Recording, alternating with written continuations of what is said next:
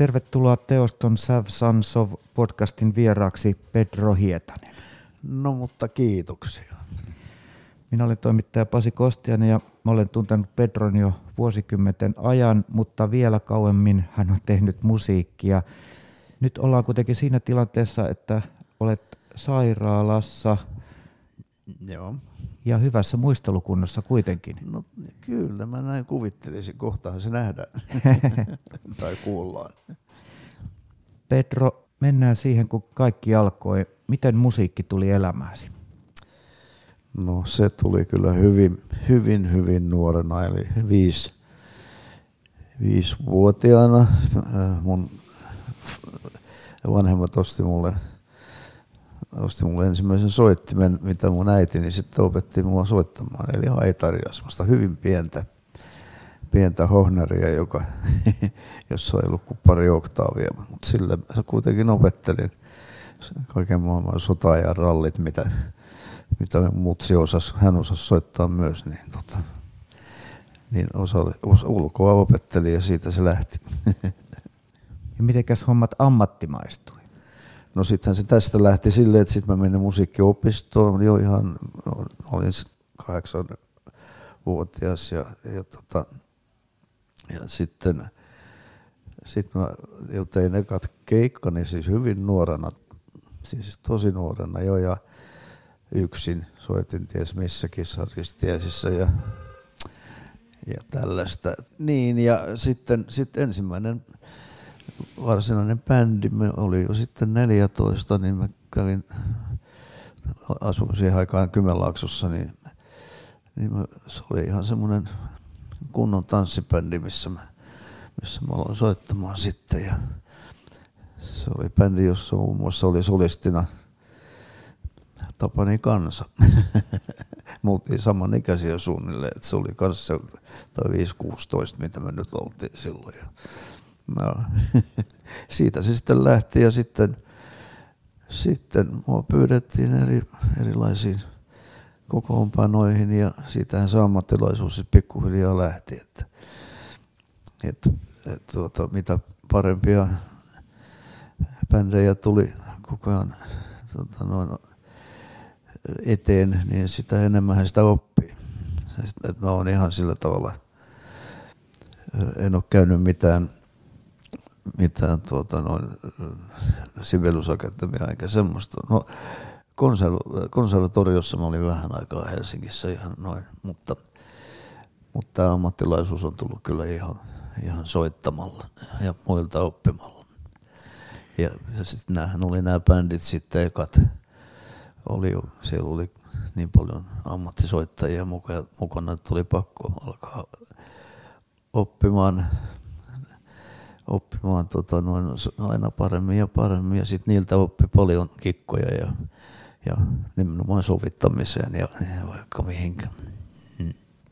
Minkälaisia määriä sun harjoittelumäärät oli silloin? Tähän nyt pitää vastata vähän varovasti, että siis mä en ollut koskaan mikään, mikään mieletön harjoittelija.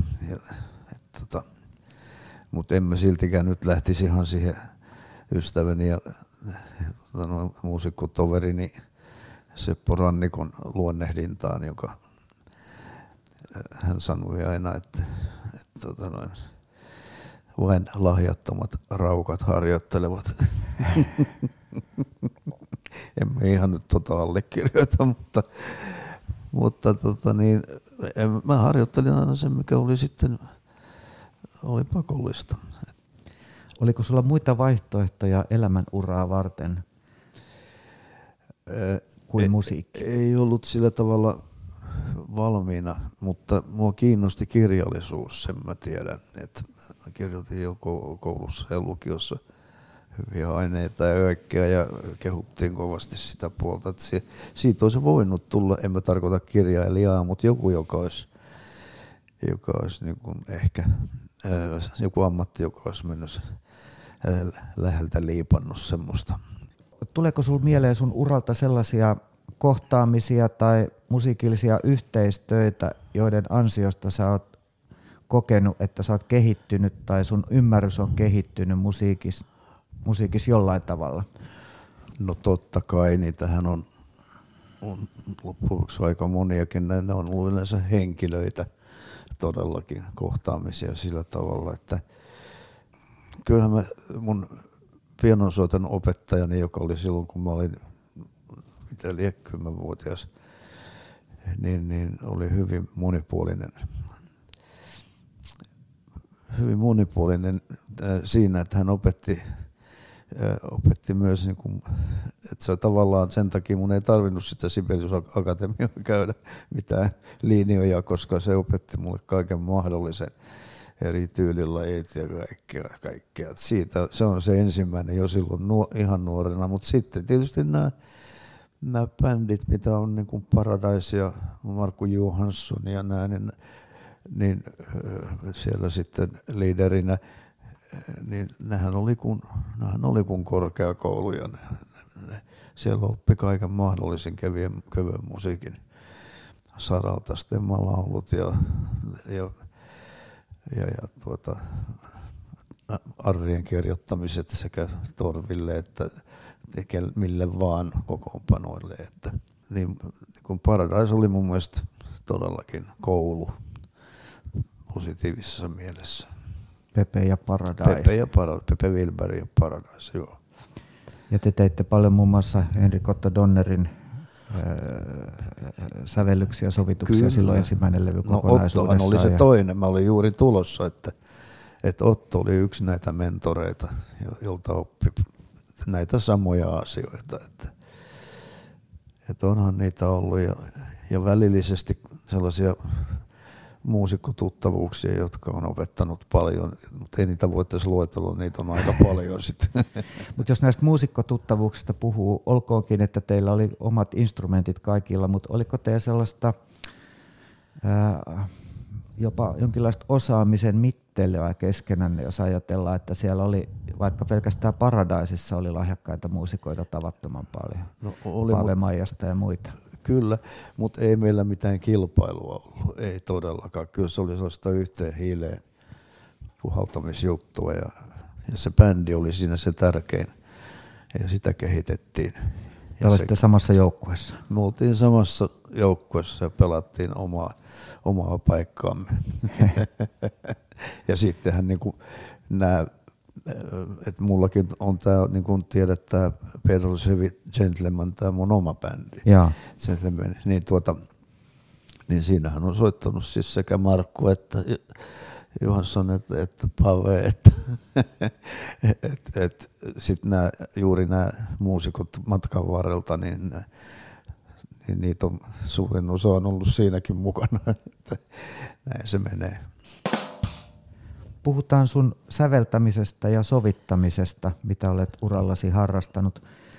Voiko sanoa, että niillä on ollut kautta linjan, kautta vuosikymmenten, onko niissä ollut, mitä sä oot tehnyt, niin joku punainen lanka? On niissä yksi semmoinen niin yhteinen nimittäjä ollut, tämä on ilokseni huomannut, että sitä on ihan tiedostamattaan tota, kollegat ja myöskin, myöskin nyt vaikkapa TV-ohjelmien tekijät ja kaikki, niin sitten myöhemmin ottaneet omakseen tämän idean, mikä mulla on ollut aina, että muun muassa nyt Heavy Gentleman levyillä, niin tehdään versioita semmoisista lauluista sellaisien solistien, sellaisien sovitusten kautta, sellaisten sovitusten kautta, jota, jotka jota kukaan ei tule ajatelleeksi edes, että se on mahdollista. Että niin kuin semmoista crossover-juttua, että niin kuin nyt on ollut paljon jo ihan kokonaisia TV-ohjelmia, että siellä laulaa ihmiset sellaisia, semmoista genreä, mihin ne ei itse kuulu ollenkaan tai jotain. Mutta nämä sovitukset on ollut mulla aina se semmoinen, mistä mä oon ollut, niin mä tykkään sellaisesta, että mä teen oman näköisiä niistä, olkoon ne sitten mitä genreä tahansa, se musiikkilaji, niin että kuulostaa tai mä toivon ja niin ne kyllä on, kuulostaakin mun tekemiltä sitten, että siinä on semmoinen tietty, tietty tapa tehdä musiikkia ja sovittaa niitä. Voiko sitä tiettyä tapaa jotenkin avata? se on vähän vaikeaa, niitä pitäisi vaan kuunnella ja sitten todeta, että no niin, näin. Mutta että, että kyllähän siis se yksi hyvä esimerkki minusta näin aina musiikillisena esimerkkinä on, tätä kysytään joskus, niin on se, että mä tein aikoinaan, aikoinaan äh, venäläisen kansanlaulun äh, Maatuska. Ja mä toteutin sen niin, että mä tilasin Jim Pembrokalta englanninkielisen tekstin ja siitä tuli sitten Mother ja ja sitten pyysin Jimmyä itseään laulamaan sen ja, ja, ja, tuota, ja, ja sit, sitten siitä omanlaisen sovituksen, joka oli täysin erilainen kuin alkuperäinen Sanna Pritseskajan semmoinen hieno kansanlaulu, ja tuota, missä oli, oli semmoista niin kuin laulelma oikeastaan oikea nimitys siinä, ja, mutta mun versio oli semmoinen, Jukka Tolonen soitti pitkän soolo. Ja, ja, ja tuota, tämä on yksi esimerkki. Toinen esimerkki on sitten monia jo, ä, lauluja, mitä kävi Peps Persson, tämmöinen tota, no, ruotsalainen reggae, mun hyvä ystäväni sieltä, niin se kävi laulamassa, laulamassa muutamia tota, biisejä, niin jossa saattoi olla juuri tämmöinen viritys, että alun perin laulu oli vaikkapa venäläinen, jonka laulaa skoonelainen mies suomeksi, joka ei saa tippaakaan Suomeen. Ja, tuota, ja, ja kaikkea tällaista, että kaikkea sekoitetaan keskenään. Ja sitten yleensä ne oli tämmöisiä hyvin, mä tykkään mollivoittoisista tuota, jutuista, niin mä oon tehnyt niitä aika paljon. Ja, mutta kyllä se semmoinen, se, se yhteinen nimittäin on kyllä se mun tapa sovittaa sitten, joka, joka täytyy kuulua siinä jäljessä sitten, mitä se onkaan. Peps Perssonin äh, laulamana muistetaan erityisesti huopikkaat varmaan. No niin, sehän on jo venäläinen laulu. Joo, joo. Että on se nyt, kun skoonelainen mies laulaa suomeksi venäläisen kansanlaulu, joka onkin yhtäkkiä reggae, niin tässä on juuri ne elementit jo, Mitkä... Onko siinä jotain magiikkaa, kun siinä on tällainen tavallaan aika humoristiselta kuulostava ja siinä tiettyä huumoria onkin niin. tässä yhdistelmässä. Joo. Mutta se on kuitenkin molli-biisi. On, niin, on, on. Niin kohtaako siinä tavallaan niin, niin koko se, elämän kirjo? No kyllä se näin on ja mä tykkään semmoisista. Ja, ja on siellä nyt duuripiisejäkin siis tuotannossa vaikka mitä, mutta mutta tämä on se yksi, se on mun sielun elämä. Jos sitä humorista puhutaan, niin sun uraltahan muistetaan näistä mainitsemistasi TV-hommista muun muassa niin. Sovitukset aikanaan kovin suosittu ja legendaarisen Veli Puolikuu-ohjelmaa. No joo, mä olin siinä kapellimestarina ja tein ne kaikki hillittömät humpat tehtiin uuteen uskoon. Ja, tuota, ja, ja PP-laulu. Ja, kyllä se on myös sitä, se on sitä ihan samaa, että kyllä ne on ihan mun näköisiä ne, ne sovitukset ja kaikki nämä muistan suojelain kuviot ja, ja ne humpat etenkin oli ne, ne oli musta ihan riemukkaita, kun, että kuinka, kuinka tuota, noin erittäin hillittömiä tekstejä tehtiin silloin joskus 40, 50, 40-luvulla, jossa sumeilematta silloin ei kyllä rasismista ollut tietoakaan eikä mistään, vaikka ne vaan teki kaikenlaista ja myös semmoista häpeilemätöntä häpeilemättömiä tekstejä, muun muassa semmoinen humppa, jonka nimi on Siperia, niin sitten lauletaan iloisesti siellä, sinne jäi hän hangen syleilyyn, tarkoitti, että joku kuoli hankeen. Niin. ja, et siinä, mennään, siinä meni ja kaikki sekaisin nämä tuota, noin asiat, että ei, ei paljon kunnioitettu. Mutta ehkä oli niin, että ne oli asioita, joilla ei voinut sitten kun nauraa. Niin, mikä reaktio ei tavallaan ollut näin, sitten enää se. mahdollinen. Joo. Joo. Jos ajatellaan tota sun monipuolisuutta, niin. niin sulla on ura myös levyyhtiön tuotantopäällikkönä ja studiotuottajana ja sieltä nousee tietysti erityisesti Topi Sorsakoski että Agentsin 80-luvun no niin. klassikkolevyt In Beat, Besame Mucho ja Pop. Minkälaista oli silloin työskennellä tämän ryhmän kanssa ja mikä sun anti näihin levyihin oli? No ensinnäkin se työskentely oli erittäin saumatonta ja, ja, ja se johtui siitä, että nämä kaverit tiesi mitä ne oli tekemässä ja, ja ne teki iskelmiä uuteen uskoon ja, ja, ja tuota, kitarabändin pohjalta oli se idea tietenkin, ja, mutta että se toimi, että se, se, se oli, siitähän mä tykkäsin esimerkiksi studiossakin, niin se oli aika helppoa. Ne, he, he oli harjoitellut kunnolla etukäteen asioita ja, ja mä tein siellä. Ja mä sitten tästä kun kysyit, mä sekoennun siihen sitten sillä tavalla itse näihin valitsemalla niitä lauluja, mitä tehtiin. My, myös tietysti Esa ja Topi teki totta kai suurimman osan niistä ehdotuksista, mutta kyllä se on munkin, minunkin tuota, noin ideoita monia monia. Ja sitten soitin itse siellä pianoa ja urkuja niin aina kun tarvittiin tai jotain keyboardeja.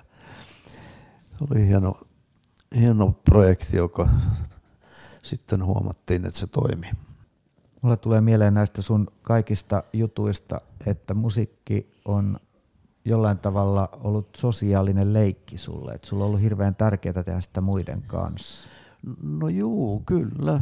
Kyllähän se näin tietenkin on. Ja, ja muiden kanssa tekeminenhän on aina se kaikista paras, paras juttu, mutta kyllä mä tuon yksinkin tehnyt vaikka mitä. mitä sä haluaisit nostaa niistä yksin tekemistä jutuista? Tietysti jos sitten mennään säveltämiseen, niin sitten mä oon tehnyt leffamusaa, jotka on tietysti mä oon yksin säveltänyt ne, ne tietenkin ja, ja sovittanutkin, mutta että kaikkea tämmöistä – ja sitten tehnyt keikkoja ihan, ihan yksinkin, joka on sitten taas ihan oma lukunsa. Mutta kauhean monenlaista no, tosi, mon, tosi monenlaista, sehän nyt pitää kyllä paikkaansa. Ja, ja mä tuota, olen siitä hyvin, hyvin mielissäni, että on, on ollut mahdollista tehdä kaikkea mitä haluaa. Ja tietenkin kyllä etenkin se, että niin monien ja monien artistien ja muusikoiden kanssa. Että tuohon Pedrosevit Gentleman ryhmääkin, niin siihen, siihen kuuluu, joku, joku laski kerran, että siinä on vissiin yli 60 muusikkoa ja, ja laulajaa tähän mennessä. Kansainvälistä uraakin näit tai olet nähnyt Joo. Meinasin sillä näit lähinnä sitä Vigvamia sieltä 70-luvulta. No kyllä. Jos ajattelee sitä, että olisittekin päättäneet silloin muuttaa sinne Lontooseen, niin kuin kai oli jonkunlainen ehdotus. Oli, oli. Ja Virgin ehdotti, että, että nyt, nyt pitää muuttaa koko porukan sinne ja siihen sitten kosahti koko homma. Niin, mutta jos olisitte muuttaneet, jos hetki jossitellaan, niin – Oletko ajatellut, minkälainen ura ja elämä olisi sitten ollutkaan? Emme pysty millään tietämään sitä. Sehän, sehän siinä on mielellään, voisin e- ehdotella vaikka mitä, millainen se olisi voinut olla, mutta, mutta tuota, en mä usko, että se, en mä usko, että se olisi muuttanut, muuttanut asioita loppujen kuitenkaan. Mistä, mistä mä tiedän? Se on niin paljon sattumista kiinni ja sellaisista kaikesta tämä, no, että mitä, mitä tapahtuu, että, koska silloinhan me oltiin jo kierretty Englantia ja oli tarkoitus mennä Jenkkeihinkin ja vaikka mitä silloin, silloin kun näitä ehdoteltiin. Ja oli isoja konsertteja Hyde Parkissa ja Hammersmith Odeonissa ja kierrettiin Gongen kanssa koko Englanti läpi ja, ja, ja sitten myös Euroopassa oli tavallaan se kansainvälinen ura oli siinä niin kuin meneillään jollain tavalla voisi ajatella näin, että sit, sekin oli vaan kiinni siitä, ettei se pamahtanut, niin joku pieni onnenkantamoinen olisi ollut paikallaan, niin sitä olisi voitu jo silloin olla ties missä. Mm. Niin, että nämä on aina tämmöisiä. En mä, en mä oikein tähän si- siihen usko, että silloin olisi nyt niin kauheasti väliä, missä joku bändi toimii, jos se, jos se tekee hyviä lauluja ja, ja tota, hyvin asiansa ja, ja niin, että kansa dikkaa, niin, niin ei, eipä sillä väliä sillä asumisella enää ole. Mm. Tämä on mun mielipide. Mutta kansainvälisyyttä sä oot sit päässyt kokemaan ihan viime aikoihin asti, viime vuosiin saakka, jos puhutaan ajasta ennen koronapandemiaa, niin, niin. Mauri Antero Nummisen kanssa, no juu. mies ja haitari ja toinen mies pohjalta, olette kiertäneet niin lasten tapahtumia Suomessa kuin ties missä Saksassa, Ruotsissa, missä niin, kaikkialla. Joo, no ei nyt lasten tapahtumia ulkomailla paljon oikeastaan ollenkaan, mutta, mutta siellä on tehty Wittgensteinia ja Schubertia ja, ja, tota, ja, ja hauskanpitoa kaiken puolin. Ja ainakin 25 maassa on kierretty Moorin kanssa ja se on, ja se on, se on riemukasta. Mä olen todella nauttinut siitä. Mikä sun musiikillinen lo- rooli siinä on ollut, kun Mauri Anterohan on ainoa laatuaan, sanotaan näin. Kyllä, kyllä. Niin mi, mi, mikä sun, oot sä seinä, johon se sen tennispallo heittää vai miten sitä voisi kuvailla teidän yhteistyötä? Joo, mä tiedä, seinä vaan, mä oon, mä oon se maila. tuota, siis se on, se on kysymys tuollaisessa asiassa, tuollaisessa yhteistyössä on siitä, että täytyy molempien ymmärtää, mitä ollaan tekemässä. Ja tässä tapauksessa mulle oli erittäin, erittäin helppoa tajuta, mitä Mauri tekee, jolloin uida siinä, te, keksi hän mitä tahansa, tai jos mä keksin jotakin ja sitten tehtiin yhdessä, niin se, se vaan toimi, koska ollaan samalla laantupituudella ihan, näin voin sanoa. Et, et se, on, se on myös semmoinen et, niin kuin maailman ymmärtäminen tietyllä tavalla. Et Mauri, Maurin nerokas taide niin on ollut aina sellaista, joka on puhutellut mua kauan ennen kuin mä tutustuin häneen jo. Että se on niin, se on niin uniikkia ja sitä ei kukaan tässä maailmassa tee sellaista kuin hän. Ja sitten mä, mä, mä nautin siitä, että ihmiset on hämillään, kun ei ne ymmärrä, vaikka puhutaan täysin selkokieltä ja lauletaan selkokieltä ja ja, mutta tekstit on niin omituisia, että, että, että, että tota, ne onkin yhtäkkiä sitten suurta taidetta, jota ne sitten todella oli.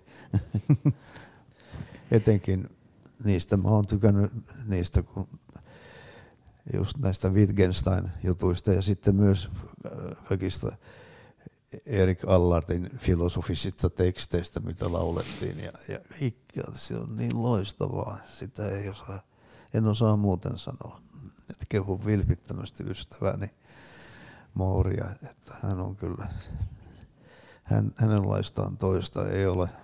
Tämä monipuolisuus, musiikillinen ennakkoluulottomuus, jos ajatellaan sitä hetkeä, kun sä virittäydyt tekemään niitä sovituksia tai, Joo. tai elokuvasävellyksiä, niin, niin onko se kuitenkin aina sitten, kun sä oot koskettimiston ääressä Mm. Onko sulla nuottipaperi, onko se tilanne aina ikään kuin sama, vaikka se projekti on hyvinkin erilainen?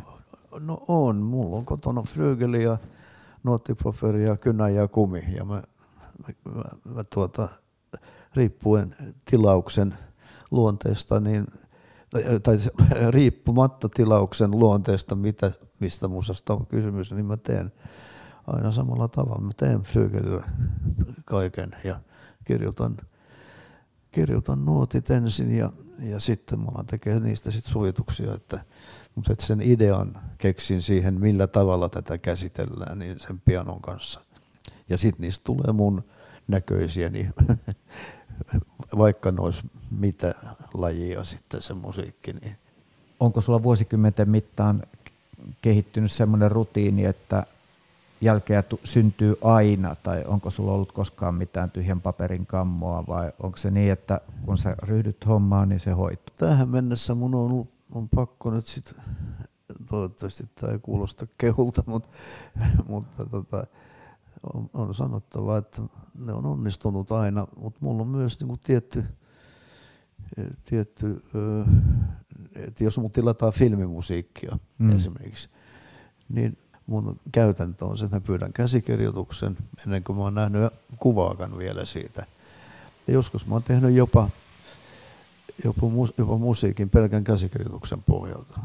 Mutta sitten yleensä käsikirjoitus ja sitten sit tietenkin se kuva tai kuvasuunnitelma on voinut olla kyllä. Mutta siis sitten kun mä näen sen tietysti valmiina, mitä on kuvattu, niin sitten mä tuota, teen sen pohjalta tietenkin, sittenhän siinä on jo kestot ja muut olemassa, mutta mut, mut se, että mit, millä tavalla, millaista musaa mä teki, teen, niin se selviää siitä käsikirjoituksesta jo kyllä minulle. Et, et mikä, on, mikä on tyylilaji ja, ja mitä, mu, mitä minkälainen orkestraatio mahdollisesti on, käytetäänkö jousia paljon tai mitä vaan. Kaikki nämä ideat tulee, tulee siitä sisällöstä sitten. Petro Hietanen, millaisia neuvoja haluaisit antaa nuorille musiikin tekijöille ja musiikin opiskelijoillekin, jotka haluaisi päästä urallaan eteenpäin ja ehkä saavuttaa samanlaista monipuolisuutta ja ennakkoluulottomuutta, johon sä oot uralla pystynyt? No, en tiedä onko mun neuvosta hyötyä, jos sanon, että olkaa rohkeita. Ja sitten se, että kyllä, ja toisin kuin minä, niin kannattaa kyllä käydä kunnon koulut, esimerkiksi nuotit kannattaa opetella. Minusta se on sen parempaa tapaa, ei musiikin kanssa – ole kuin se, että sulla on nuotinkirjoitustaito, jolloin se, sä hyödyt siitä ihan mielettömästi, että ihan teknisistä syistä jo, ja sitten siitä, että sä voit muuttaa asioita ja sun ei tarvitse kantaa päässäsi mitään suunnattomia määriä ideoita, jotka unohtuu sinne noin, syövereihin, vaan sulla on nuotit, mistä sä voit aina tarkastaa, että ahaa, tämä voisi tehdä näin ja seuraavana päivänä näin. Ja kaikkea tämmöistä, että koulu olisi hyvä, hyvä opettaja ja hyvä sipikseen vaan tai mihin vaan, et, et kadu näin, mutta että tietenkin on monia tapoja, eihän, eihän näin voida et, riippuen nyt mitä soittaa, että jos, jos on rock and muusikko, niin sehän on ihan selvä, että tuskin Keith Richard on viitsinyt mitä Sibelius Akateema vastaavaa opinahjoa käydä läpi, mm. eikä sen ole tarvinnut. niin. Mutta jotkut niistäkin on, että, niin, että se on vähän nyt sitten persona kysymys. Mutta rohkeutta kaivataan. Se on, sitä täytyy olla mennä ja tehdä. Mitä teosto merkitsee sinulle? No, sehän on loistava organisaatio. Sehän on etujärjestö meille musiikin tekijöille, että sitä se merkitsee.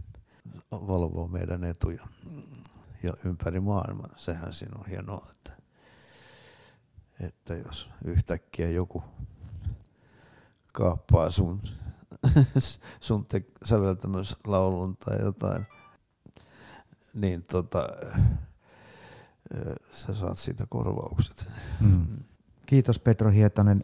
Tämä on Teoston Savsons of podcast. Minä olen toimittaja Pasi Kostiainen. Kiitos kaikille kuulijoille. Kiitoksia oikein paljon Pasi.